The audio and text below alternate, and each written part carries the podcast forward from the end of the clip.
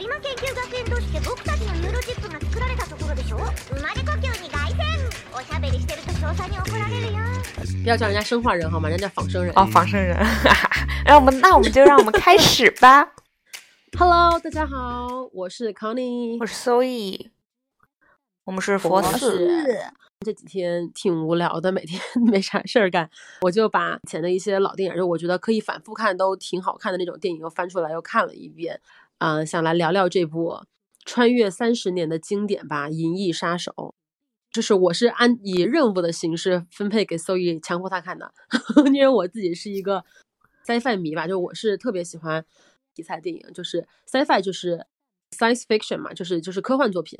就是主要还是分为硬科幻和软科幻。我当然比较喜欢硬科幻啦。呃，硬科幻就是指那些以自然科学规律为基础的，里面没有一些很明显的神呐、或者说违背自然规律的一些原则为基础的这样的作品。比如说去年贺岁片是广受好评，简直是一下创造了国产电影巅峰的《流浪地球》，然后和刘慈欣的那个《三体》，它是呃，我觉得是中国最佳的硬科幻的代表吧。我觉得《流浪地球》和刘慈欣的兴起，其实也是代表了中国的科幻作品慢慢的走入了大众的视线里面吧。你看《流浪地球》吗？看了那个那个是真的走进了我的视线里，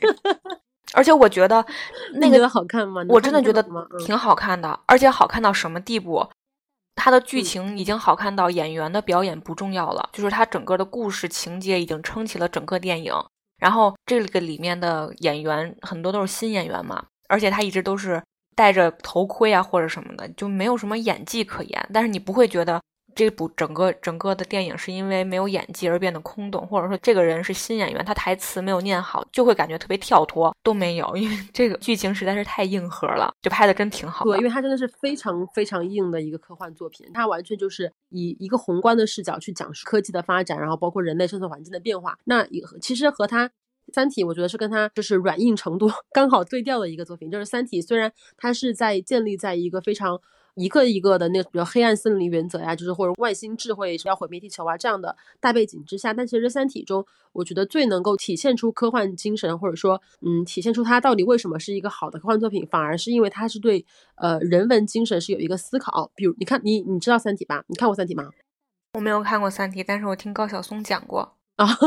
反正《三体》就是它其实是在思考人性和就是呃不同种族之间的一个，就是为了生存下去而做出的努力，或者说呃他们的对于伦理的思考啊，包括最后那个诚心就是一个典型的圣母吧，包括就是为什么要加入诚心，呃，包括他为后来存留了一个。就是为了自己的所谓的很圣母的一些一个想法吧，呃，保存了一个一个物质，所以导致整个宇宙可能很有可能，呃，刘慈欣没有写，但是但是大家猜测说整个宇宙很有可能就因为他保留了这个物质，所以这个物质没有平衡，所以要毁灭。一个物一个一个小石块儿，不是一个什么，我给忘了，反正就是它呃那个东西是有实体的，所以它就是导致了整个宇宙是二维化。因为当时是说呃地球受到了降维打击，然后他们流亡到宇宙了，然后被二维的世界里面因为差了这样的一个物质，哪怕你只拿了零点零零一克的物质，也会导致两个维的那个宇宙之间不平衡，所以会坍缩向那个物质更重的那个宇宙。哦是这样的一个物质规律。对这个，虽然它是这么硬核的科学规律下面，其实我觉得还是在思考说人性啊，或者说这个圣母到底做的对不对？到底是应该圣母一点，还是应该冰冷一点吧？其实我觉得是有一个这样的人文思考的。那像刚刚也提到了说，呃，软科幻作品它更多的是集中在对于未来世界，或者说嗯以未来为基础，其实是在思考当今世界一个一种集体心理或者集体哲学，或者说对于整个社会的政治或者社会的一个现状的一种科幻作品嘛。比如说我特别特别喜欢的《沙丘》，完全就是讲的未来人类，嗯，抛弃了智能。抛弃了科技，当然也是因为环境被破坏了啊，反而回到了一种封建社会的一个故事。然后包括阿西莫夫的《神门自己》，其实很多里面都没有那么严重，没有那么呃明显的科技或者说自然规律的痕迹吧。就比如说黑嗯镜是不是就属于软科学？它属于软硬结合吧，因为它其实还挺多科，就是科技在里面的。比如说他们一些呃什么即时通讯呐、或者说什么给人打分啊，就是类似类似于这种，它其实就是以硬科幻为手段，其实是在思考就是人文精神的这种嗯软硬结合的吧。对，其实就很像星球大战，因为它又有外星科技嘛，又有那种原力，就其实现在大部分作品都是软硬结合的那种科幻作品。所以我才说为什么《流浪地球》这么硬，它太硬了，对，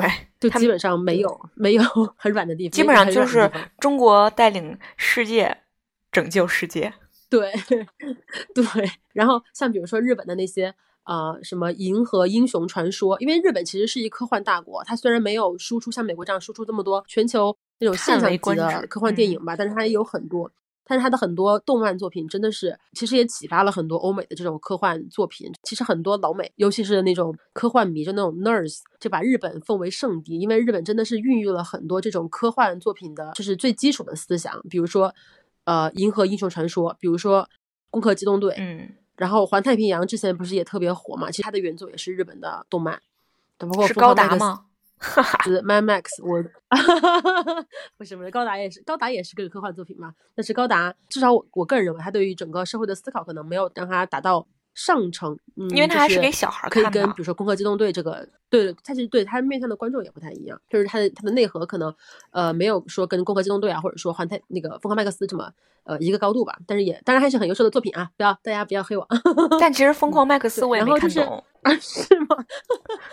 你可能就是对科幻作品不太感冒，但我真的是很喜欢科幻作品，就是各种软科幻我也很喜欢看。其实那个你看我背后有纹身的那个《饥饿游戏》，它其实也是一种科幻作品，它是软科幻，它也其实也是软硬结合，因为它它那个 Capital 它也是有很多科技在里面的。还有一个什么迷宫，是不是也是？呃，那个 Maze Runner，Maze Runner 也是科幻作品，它是典型的青少年 sci-fi，这个都看软硬结合，也是偏软的，嗯。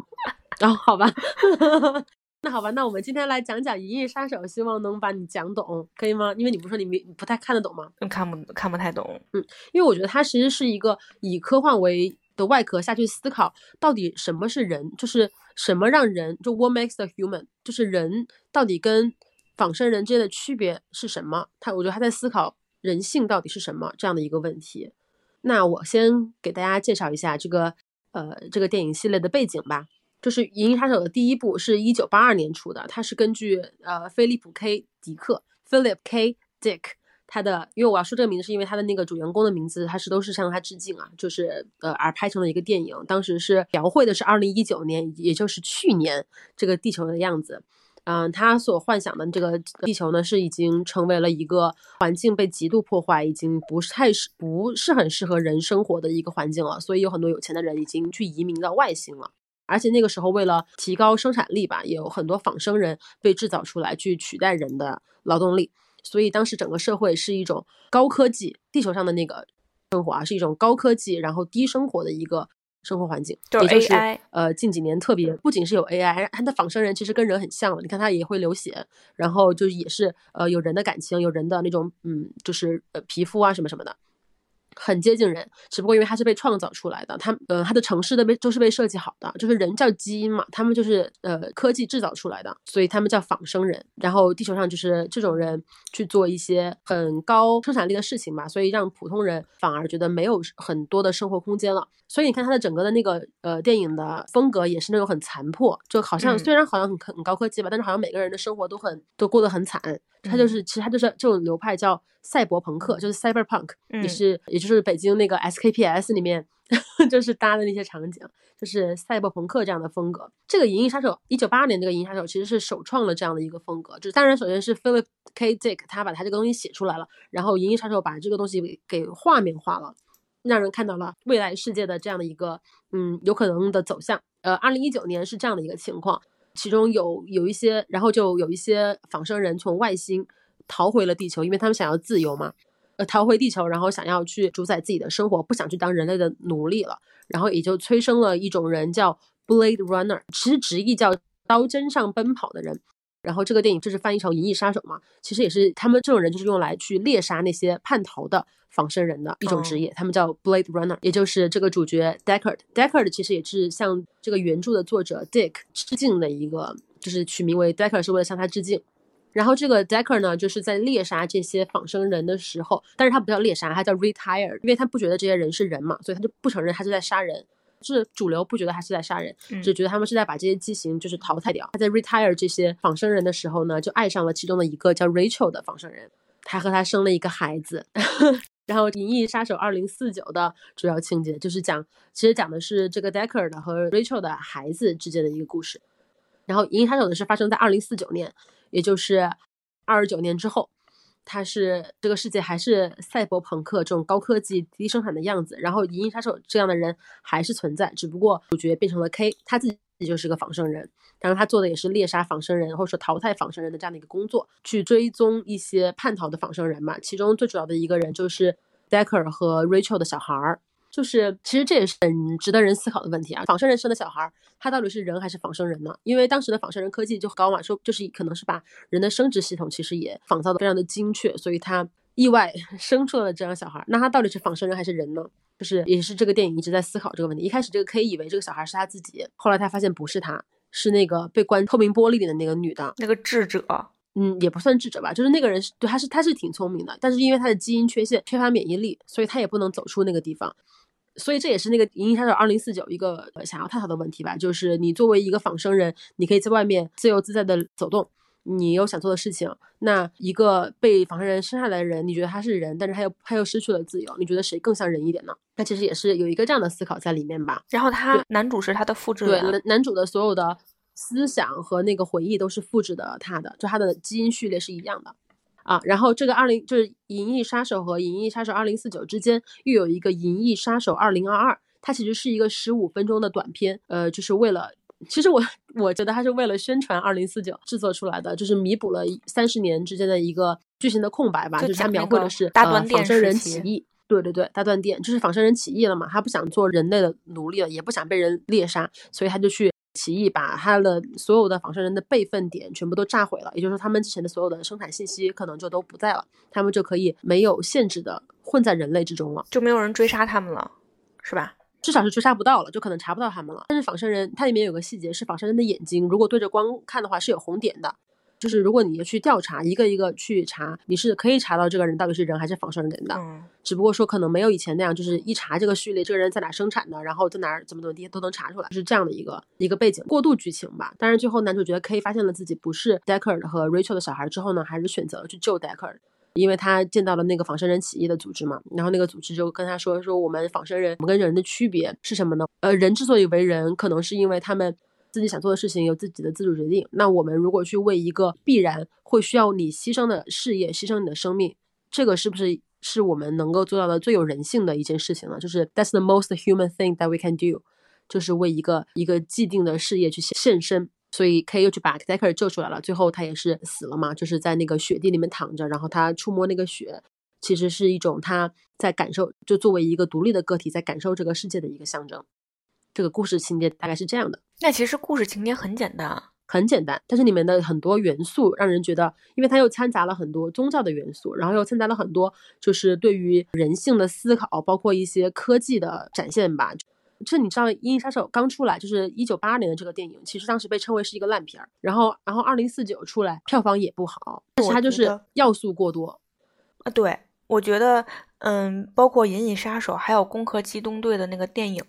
都是这样子的，可能是因为大家对他的期待太高了。然后呢，他的小说或者是漫画都是属于那种很多里面很厚，然后讲了很多的东西在里面。然后他们想通过一个电影来展现，就是元素很多又不能一一讲出来，就让人感觉就是什么都没讲透。但是如果你要真是没有看过那些漫画啊或者什么的话，你也看不懂，就感觉有些东西剧情出来很莫名其妙。作为一个银翼杀手的。我作为一个银翼杀手的拥趸，我觉得你把它跟《攻壳机动队》的那个电影版放在一起比，实在是有点儿，嗯，我无法接受。你说《攻壳机》，你是说《攻壳机动队》确实拍的很烂。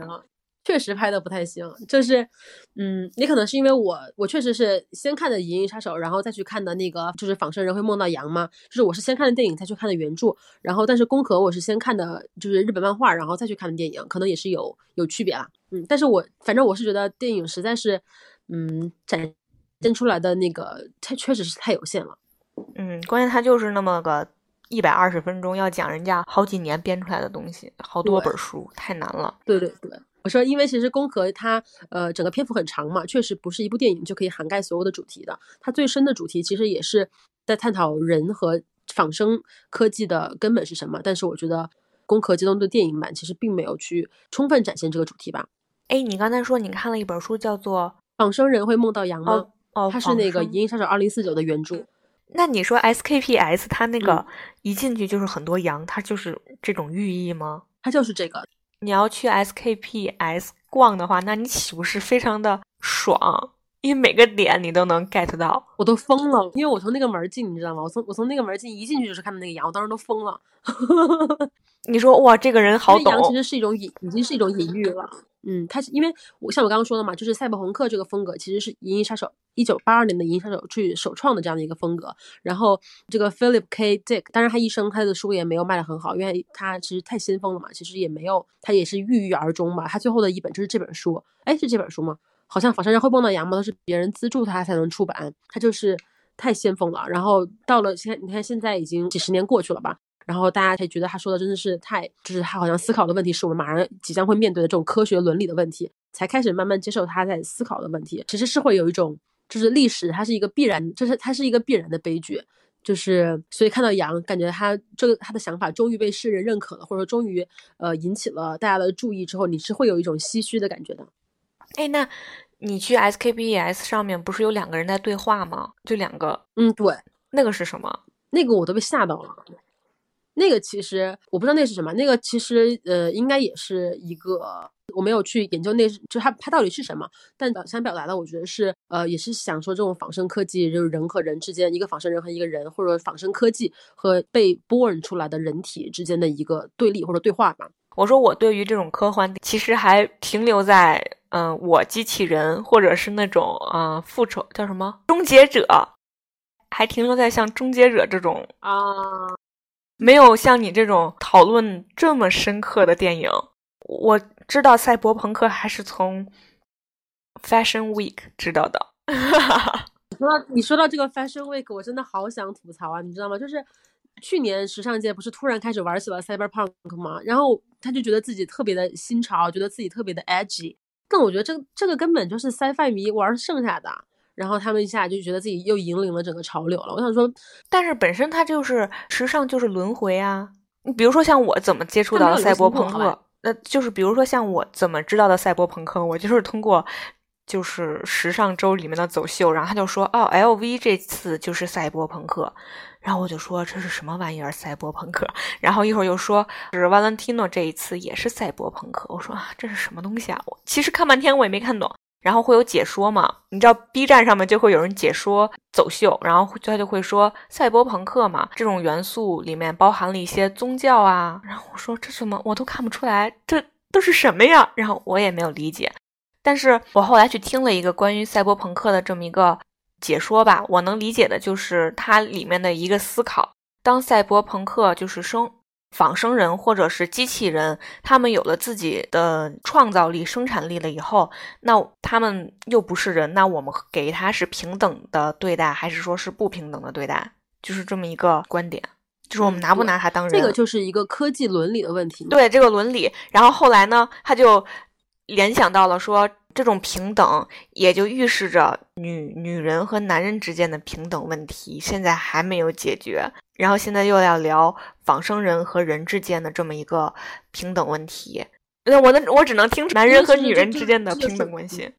这个就是我刚刚说的嘛，就是说到底到底什么？是人，就是什什么造就了一个人？人和仿生人之间区别到底是什么？你他跟你一样能流血，能能思考，然后能跟你一样走路，能跟你一样吃饭，那他是人吗？还是他不是人？那他什么是让他不是人的东西呢？包括这个《银翼杀手》里面也是很，嗯，很多地方都凸显了这个这个问题吧。因为里面的仿生人都很想成为人，就是包括那个一九八二年的《银翼杀手》里面的那四个仿生人，他们的寿命只有四年，然后想要回来去。嗯，找他们的创造者去改变他们的序列，因为他们就跟人一样嘛，有了就是长生不老，或者说想要继续活下去的那种意愿。然后包括二零四九里面也是 K，他是一个仿生人，他是一个 skin job，但是他大家知道他自己是被 born 了之后，他很高兴。然后他的他的那个虚拟女友还跟他说说你应该有一个人类的名字，你应该叫 Joe。包括他后来跟 Decker 说说我的名字叫 Joe，其实就是一种他觉得他有灵魂了，他觉得他是一个人，有一个这样的一个。区别吧，包括他的他的上司叫什么我给忘了，那个女的叫他那个女军官女官，让他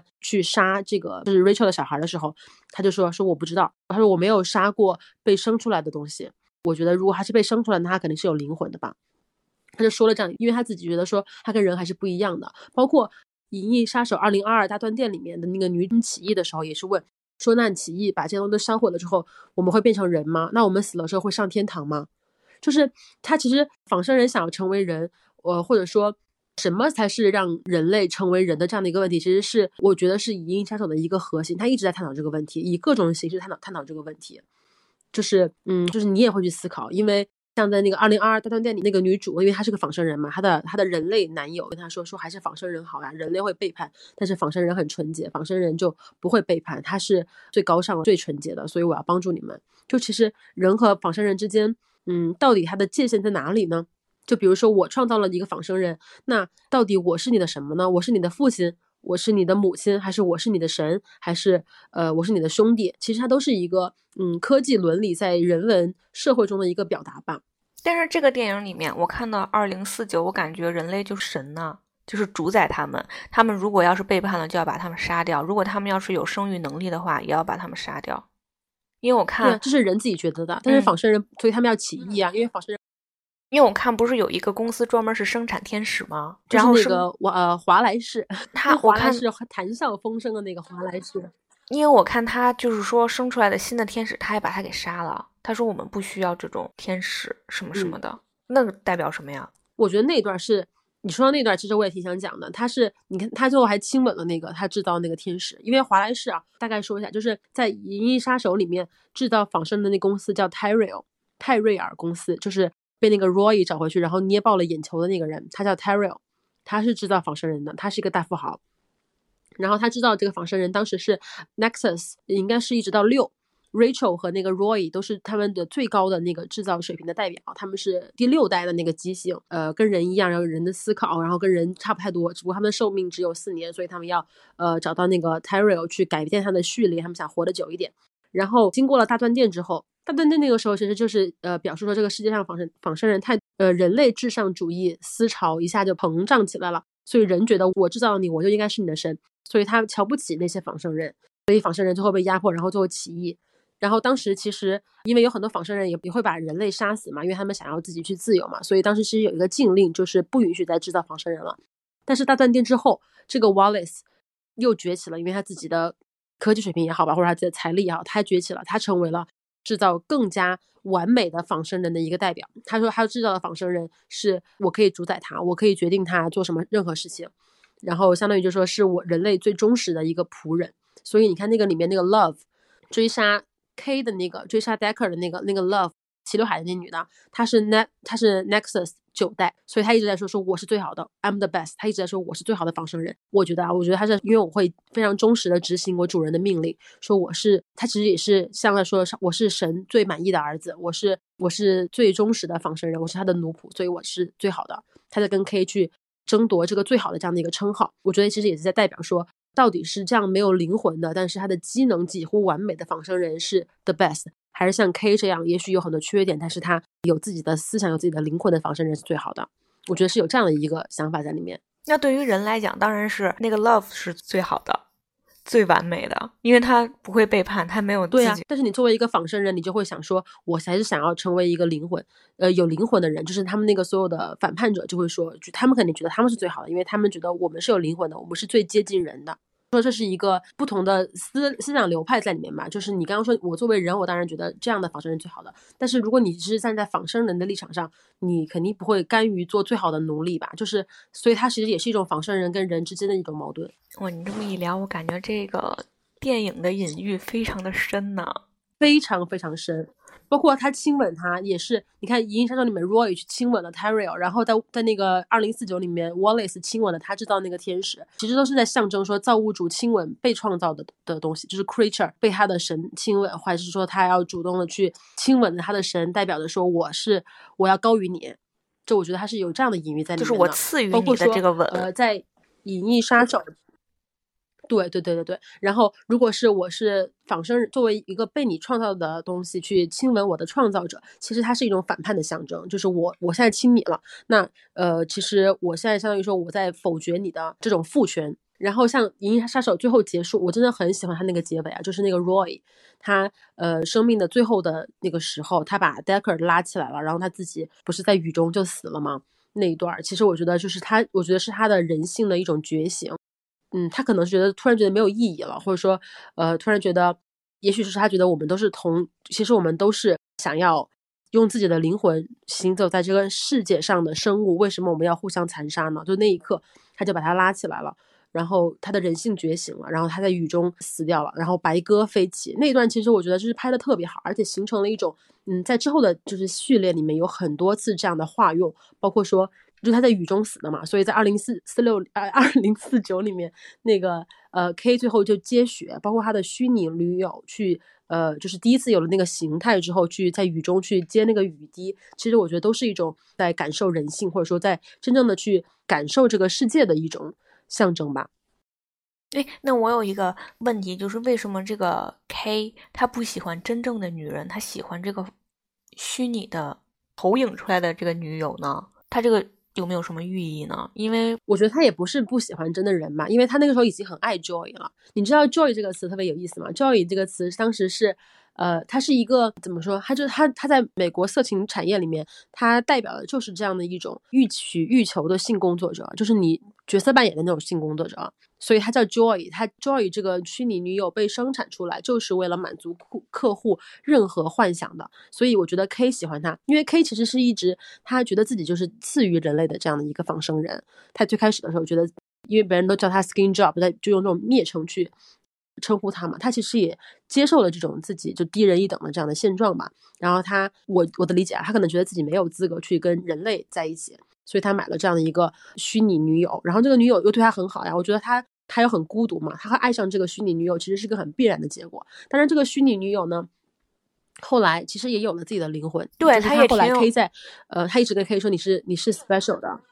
他后来也挺有自己。独立思考的能力的，他还说你应该叫什么名字？你应该有自己的灵魂。感觉他也是能独立思考。他还说你不要给我搁在这个这个桌面上，你把我删除，然后可以搁在什么里面，我就可以在你旁边，在你身边这样子。我跟你说，这个点其实也跟《攻壳机动队》里面那个塔吉克马特别，就是我觉得是非常非常类似的一个桥段。就是 Joy 当时是因为他是怎么说，他是一个投影，他是一个全息投影，所以他不能离开那个房间，他是那个房间的那个那个 projection 投射出来的一个影像。所以后来 K 买了一个就是那种就是便携要安装固定在一个地方的投影之后，他就很高兴说。对便携式投影，他就很高兴说：“我可以离开这个房间了。”其实那个时候也是象征着他，呃，突破了他身为仿生人的一个一个跟人类之间的一个界限，一个那个那个 gap 吧。然后他出他出去感受那个雨，但是那个时候，你看他感受那个雨的时候，正在跟男主亲热的时候，男主有个消息进来了，所以他就停下来了。所以 K 一下就还还就是挺扫兴，或者说，与其说他意识到了 Joy 不是一个真的女人，不如说他其实意识到了他跟 Joy 都不是真正的人类。所以那一刻，他又突然一下觉得。很失落，或者说很扫兴，然后就继续干他的活了。那个时候是有一个这种感觉，就虽然他们感受到了雨，感受到了这个世界，但他们还不是真正的真正的人。一直到后来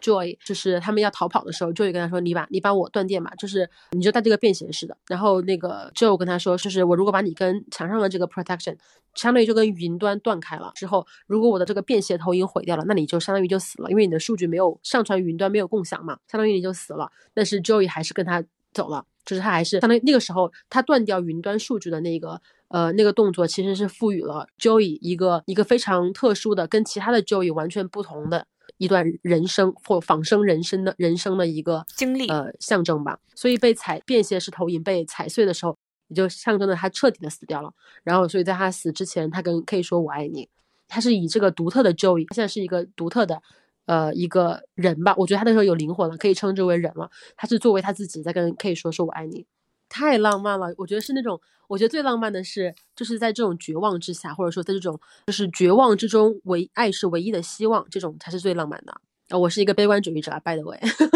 然后这一段跟《攻壳机动队》的那个塔吉克马也是很像，塔吉克马也是在呃最后他们因为他们的仿他们仿他们那个时候好像就不叫仿生人，他们叫。因为他们的人就肢体会用一些机器来代替嘛，当然那个主角素子他是全身都是被代替的，他们就当时遭到了军方或者政府的管控，因为觉得他们太危险了。然后塔吉克马也是呃主动的自己跟云端断了联系，因为他们这样就不受控制了嘛，不受监控了嘛，跟云端断开了联系，然后去救素子，最后一个一个被轰炸，他们的身体死亡了，那因为他们的数据没有跟云端共享，所以他们的灵魂也死亡了，就是这样的一个其实是一一模一样的桥段。那个什么塔吉克马还去救过素子。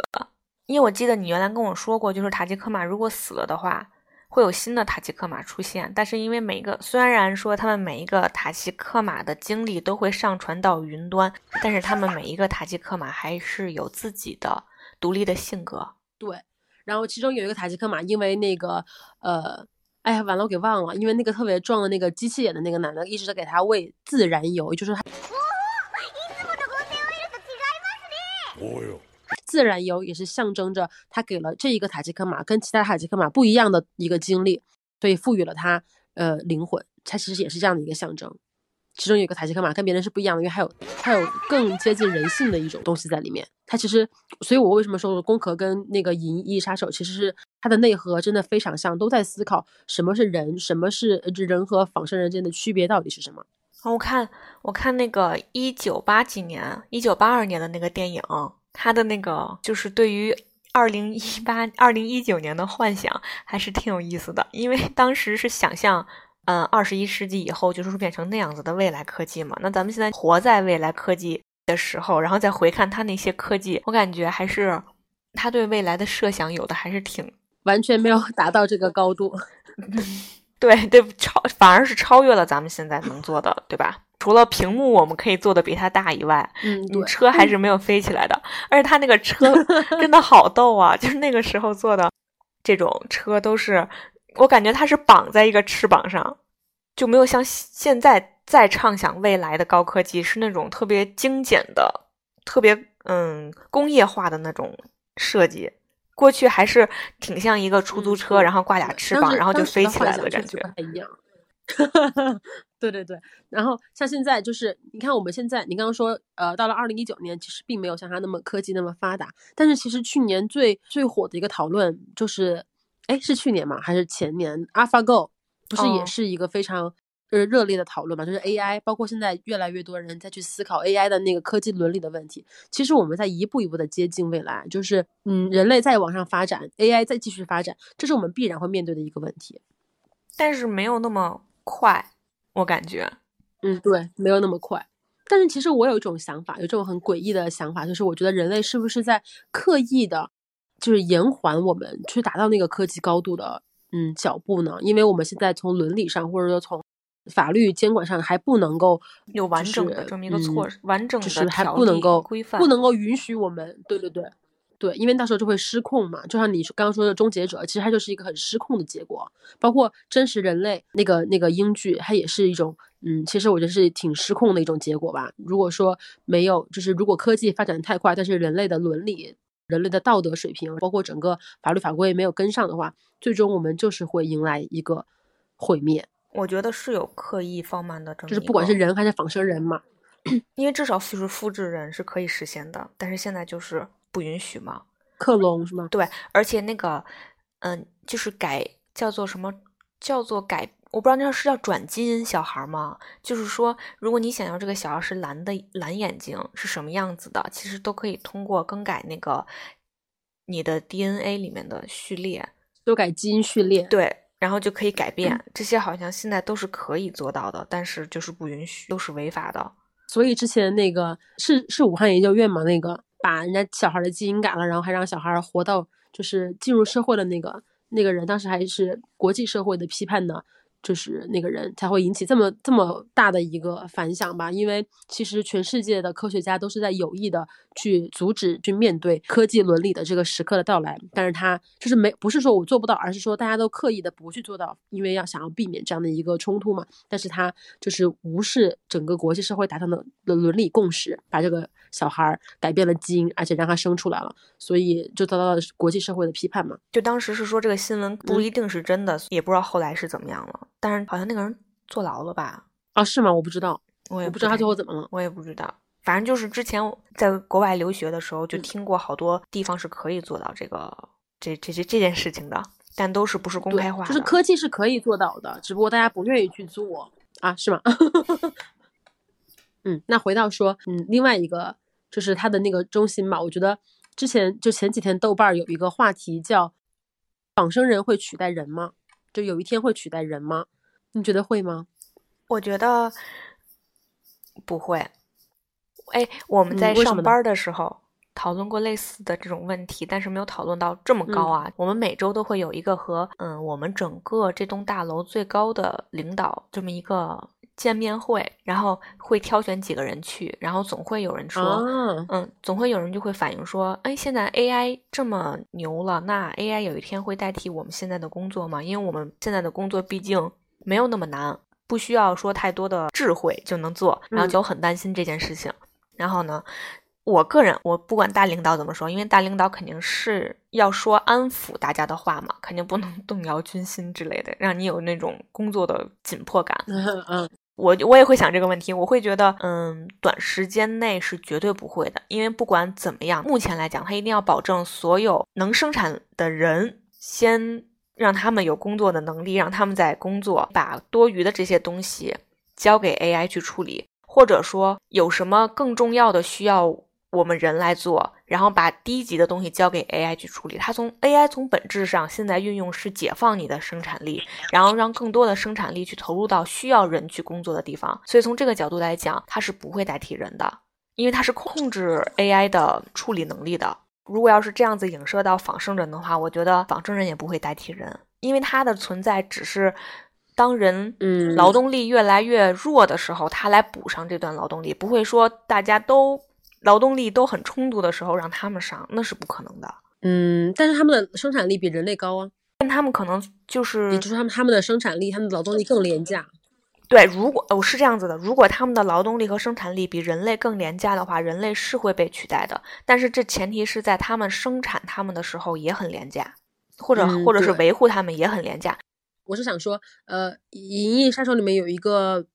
其实主要是二零二二里面呢，有一个画面是，就是那个反叛军的那个男 leader，就是在战场上面跟另外一个人去打架，然后忽然发现他杀掉的那个人也是一个仿生人。我想说，其实仿生人最有可能被是率先利用的领域可能是。就是武器战争这个地方，因为普通人的生命可能比他们珍贵一点吧，打个引号啊，就说人类可能觉得说，嗯，普通人就是被生出来、被 born 的这些人是有灵魂的，所以他的生命会比被制造出来的、被 made 的这些人的生命更有价值。所以如果说要牺牲普通人，还不如牺牲仿生人。我觉得他们很有可能会被利用到这个领域最开始，然后才会进入到我们的生活去取代普通人的劳动力吧。我觉得就是，但是但是你不觉得这个想法其实也是挺有意思的吗？就是为那为什么人的生命就是很珍贵的呢？就只是因为我们是被生出来的吗？因为咱们是创造者呀。嗯，那是因为你就站在了一个神的角度上了，对不对？就是，所以我就说，那作为仿生人来说，如果他有自己的思维，他会不会觉得不公平？但是如果这个事情真的轮到现实的话，你是不可能站到仿生人的角度来反看来反看自己的，因为你的生存永远是高于仿生人的生存，你永远是其他物最优先的。对啊，你肯定永远是最优先的，除非有一天就是叫什么优胜劣汰淘汰了人类，因为仿生人可能真的比我们。各个方面进化的太多了，那我们会被淘汰。那人类肯定也会找一个方法，把我们的精神植入到他们的精神里。我觉得绝对应该不会轻易的被 替代，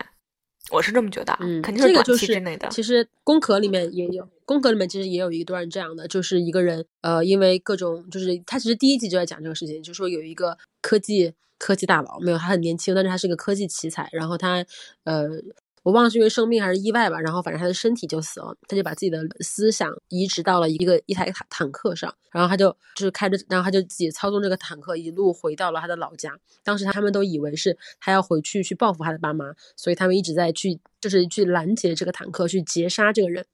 当然人打引号啊，他们肯定不承认这个人是个人，这个坦克是个人，然后一直在去毁灭他，然后最后在他离家还有几米的地方把他。彻底的杀死了，是把他的那个大脑，就是他电子大脑，整个烧坏了。其实就是相当于就把他杀了嘛。然后，但是其实后来素子就是的通过因为跟他连线嘛，然后发现他其实只是想回家看看他的父母。对那集我看了，因为那是第一集。对，那是第一集。就是就那个，就其实它奠定了整个攻壳的一个基调，就是说，如果这个机器有人的思维，那它是人还是机器？如果这个人他呃就是没有。人性，那他到底是人还是什么？就是我觉得他是一个在思考什么是人性，什么就 What makes a human 这样的一个主题的一个作品嘛。我觉得他就奠定了他的作品的高度。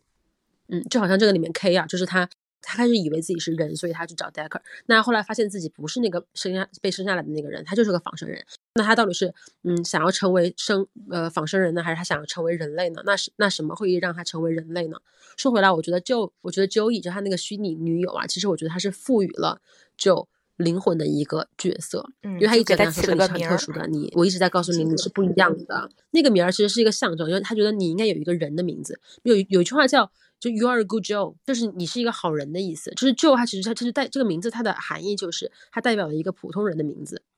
就好像中国的小明，我觉得你不应该叫 K，你应该叫小明，就是你有了一个人类的名字。所以你觉得是什么让他们仿生人不能成为人呢？我觉得仿生人不能成为人，是因为他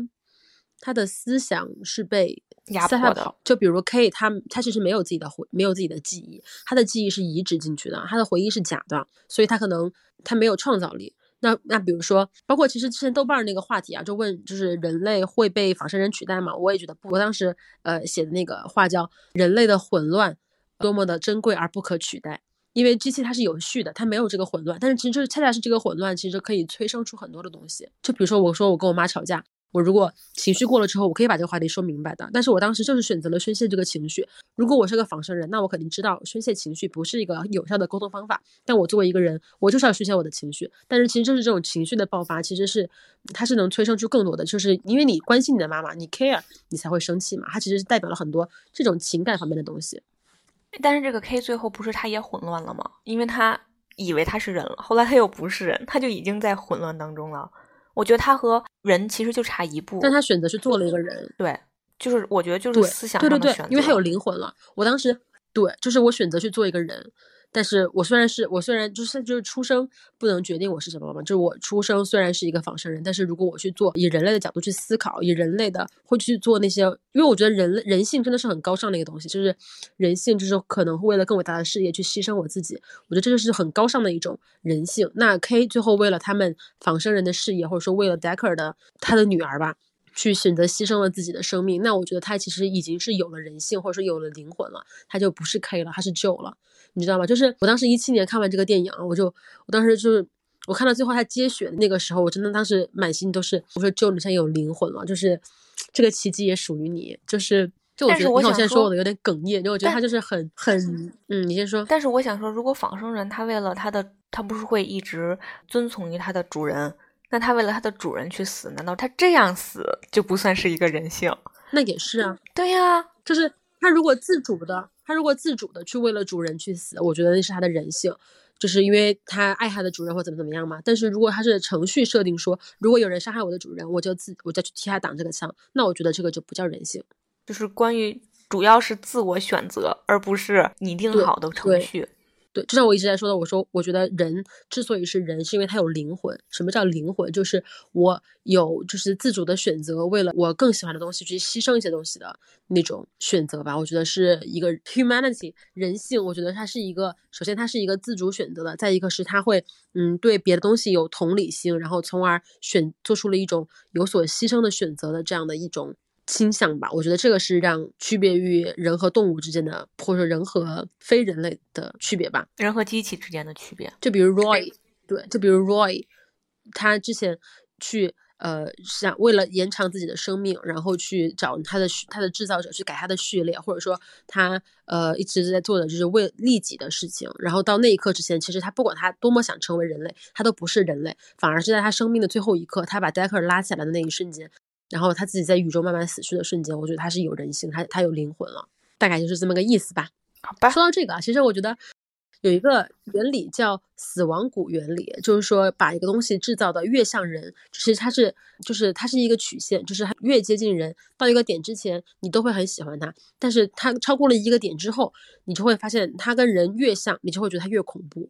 其实我觉得这个也很也是也是像它是一个科幻原理啊，原科幻。我分不清原理还是公理还是定理，反正它是一个呃科幻作品中很喜欢运用的一种叫恐怖谷原理、恐怖谷定理的一个规律吧。然后其实这个仿生人跟人为什么，我觉得人为什么会仇视仿生人，就是因为仿生人跟人类太像了，就极端的像，因为他害怕仿生人，因为仿生人其实比比人类要更优秀战斗力更高一点嘛，所以他他对他鄙视他是因为他惧怕他。我想最后说一下，我觉得 Rachel 真的好美呀！我的天呐 Rachel 是一个那个飞机头怎么能这么美？是个五零年代的人，是不是？对 对，他在那个二零四九里面，就是他不是也出现了嘛？那个是呃化妆加呃加 CG 效果，我觉得还是挺还原的挺好的。对，我还想再提最后一点，就是那个安娜，就是就是那个被罩子罩住的那个 Decker 的女儿。开始 K 不是去找他嘛？因为他是一个可以去检查这个回忆是序列吧，就是说去就是 K 当时在怀疑自己的身份嘛。流了一滴眼泪嘛，我当时看的时候没有注意，我这回看我就注意了。他其实他哭是因为他发现了这个记忆是他自己的记忆，我觉得他哭是因为他也在替 K 觉得很可惜、很惋惜。就是怎么说呢？就是就 K 明明拿了这个记忆他以为他考试自己是的人，但其实是他别人的。我觉得也挺感人的，因为有两种可能吧。我觉得要么就是安娜呃意识到了 K 就是他自己的复制人，呃，就是他在替 K 这样的一个复制人而很努力的想要成为人类而感到呃悲伤，或者是他呃就是因为他的他的复制人。可以在外面自由行走，然后感受那个雪，感受雨，感受人生。而他自己作为一个真正的人类，只能生活在这个玻璃罩里面，去感受那个呃模拟的虚拟的雪。他可能也在为自己流泪吧，或者说他在为这种很奇怪的冲突，或者说这种很诡异的呃人和仿生人之间的对立而感到悲伤吧。我觉得还是那滴泪其实含义还挺深的。哦，好的，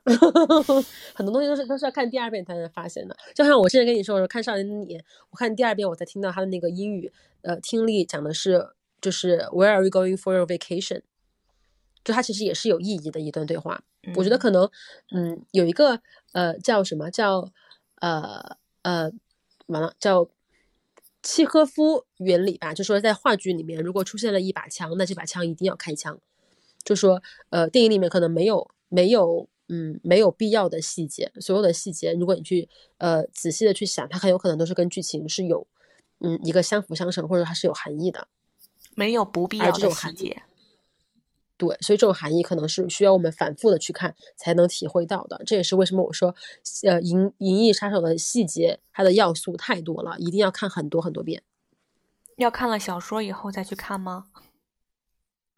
嗯，其实也就还好。电影拍的很拍的很，我记得我记得当时呃，《银翼杀手》写出来之后，呃，就是嗯，哎，那个导演叫什么？就是一九八二年的那个那个电影，然后把它制造出来，去给那个原作者去看了一小段儿，然后那个作者当时就惊呼说说你们怎么知道我脑海里面在想什么？这个根本就是我在写作的时候脑海里面想象的样子，就他们还原的很好。嗯，当然，这个作者啊就没有等到这个电影问世就死了，就其实还挺可惜的。他多大死的呀？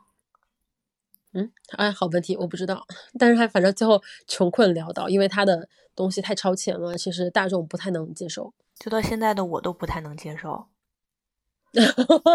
真的好超前啊！但是我觉得你可能不太感感兴趣，因为我是很喜欢看这种科幻电影，而且我很喜欢看这种思考，呃，人到底是什么。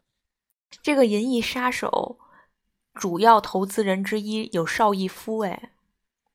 啊，是是是，邵氏电影，当时都在说说邵逸夫真的是，嗯，有眼光。很棒，眼光又好。对你，知道为什么我不是很喜欢这种科幻电影？就是因为我小的时候出现过一大批科幻电影，就是像香港拍的那种科幻嗯电影，就烂到家了，就是他讲的不明 所以，然后又你看完了又不知道他想说什么，然后演的呢又不好，所以就让我对这个叫什么这种电影就是。科幻电影吧，就没有什么兴趣，就是因为小的时候看的都都都是太烂的了。他都很少讨论这些东西。如果要真的，比如说像你说能讨论个人性啊，我觉得我还可能能看得进去，因为毕竟还是和我生活会有一些关联。但是如果你好多电影，科幻电影，它就是搭了一个科幻电影的架子，然后给你演未来的科技有多么的炫酷，就是我对这种就没有什么兴趣。对对对，就很我就觉得很没意思。这个就是很多我为什么很多时候觉得，呃，就是软科幻、硬科幻，它最主要的就是其实跟它的科学原理，或者说它到底运用了对未来世界的科幻科技水平的想象到底有多高，其实本身可能关系不太大。我觉得它能决定一部科幻作品到底是不是好作品，最主要是它对于这个人文精神的思考吧。就好像我最喜欢那个沙丘，它真的我觉得几乎没有什么科技含量在里面，它反而更像一个宫廷小说。但是它就是呃思考了人和自然的关系，然后包括说呃人和整个生态环境，或者说人科技和生态环境、科技和人之间的关系，我反而觉得他写的就是很好。哎，而且好多这种科技，就是未来科技的这些电影，它都会有一个反乌托邦的这么一个主题在里面暗含着吧？这几年是潮流，这就这就让我觉得，到底什么是乌托邦，什么是反乌托邦，就不知道。我感觉他们有的时候有点为了体现这种科技感加入的这些精神，但是你一细琢磨又不是那个味儿，就感觉很很混乱。你看，你说这个《沙丘》，它肯定是一反乌托邦题材的这么一个小说。感谢大家收听今天的佛寺，喜欢的朋友可以转赞评三连。每周四下午四点四十四分，我们都会更新最新一期的影评节目。大家可以在荔枝 Podcast 或者小宇宙 APP 上搜索“佛寺”，收听我们之前的节目。也欢迎大家订阅我们的频道，通过搜索“佛寺”找到并关注我们的微博。我是 Zoe，我是 Connie，我们下周四见，拜拜。